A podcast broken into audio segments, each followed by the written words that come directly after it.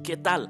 Dios te bendiga. El texto lo encontramos en Proverbios capítulo 3, versículo 25. No tendrás temor de pavor repentino, ni de la ruina de los impíos cuando viniere. Debemos no tener pavor cuando viene la destrucción repentina. Ejemplo, estamos en medio de problemas, en medio de dificultades. Rusia y Ucrania están en guerra, los demás países están también en guerra y se levantará nación contra nación y reino contra reino. Pero nosotros no debemos tener temor, debemos estar confiados, porque así será la destrucción de los impíos. El Señor nos va a proteger. El Señor peleará por nosotros. No importa si cae una bomba, una bomba atómica, lo que sea. Dios va al frente y Él no va a permitir que nada le pase a su pueblo. Esto es un paso de fe. Querido amigo, tal vez tienes familiares, familiares en aquel lugar, en Ucrania, en Rusia. Tal vez tienes familiares cerca a aquellos países y te sientes abrumado, te sientes preocupado. Pues la palabra de Dios dice, no tendrás temor de pavor repentino, de miedo repentino, de problema repentino. No debemos tener pavor, debemos confiar, depositar nuestra confianza en Dios. Debemos aferrarnos a Dios, aferrarnos a su palabra. Lo más importante, no debemos tener pavor repentino, ni de la ruina de los impíos cuando viniere, ni de la muerte de los de aquellos que ignoraron a Dios, de aquellos que se creen más que Dios, de aquellos que creen que son dioses, gobernantes de cada país. Y resulta que las cosas no son así y les vendrá destrucción repentina. Se matarán los unos a los otros y se aborrecerán, porque así lo ha dicho la palabra de Dios.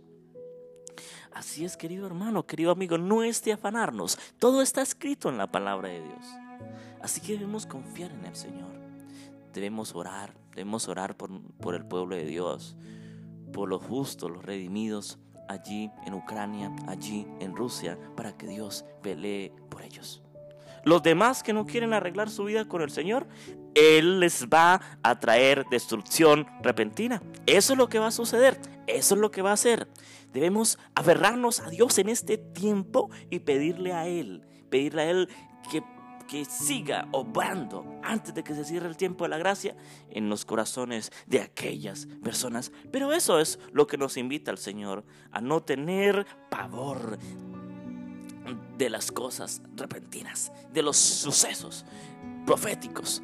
No debemos afanarnos, no debemos estar preocupados. Al contrario, debemos consagrarnos aún más al Señor. Debemos sacar más tiempo para orar, más tiempo para estudiar su palabra, más tiempo para pedirle que nos guarde, que nos ayude a aumentar la fe, la confianza en Él cada día. Querido hermano, el Señor nos invita a que estemos confiados, porque Él está al control de todo, porque Él está al frente de nosotros, luchando la buena batalla. Así que ten fe, no es fácil, sí, porque la duda, la desesperación, el temor, el miedo, cegan muchas veces nuestra mente y nuestros pensamientos positivos no no muchas veces no salen en ese momento, salen por pensamientos negativos, sale duda, sale desesperación. En ese momento es donde hay que orar más, en ese momento es donde hay que entregar y vaciar nuestro ser entero delante de la presencia del Dios Todopoderoso. Dios está contigo, está conmigo y está con todo aquel que lo invoca, que lo reverencia, que lo honra, que lo adora. Está con todo aquel que lo busca día a día busca su presencia. Amén. Dios te bendiga. Te invitamos a que nos sigas en nuestras redes sociales, en Instagram como cantautor Andrés, en nuestra página de Facebook como Andrés Felipe. Suscríbete a nuestro canal de YouTube Andrés Felipe. Te invitamos a hacer tu donación, tu aporte en nuestro sitio web cantautorandresfelipeministry.org. También te invitamos a escuchar esta reflexión, muchas más, en Radio radiointelectualadventista.org, en Radio Ministerio Seven Day Somos su voz, en Radio La Voz del Cuarto Ángel 89.7 y 92. FM, alumbrando al mundo con la gloria de Dios. Que Dios te bendiga. Un abrazo. Feliz Santo Sábado.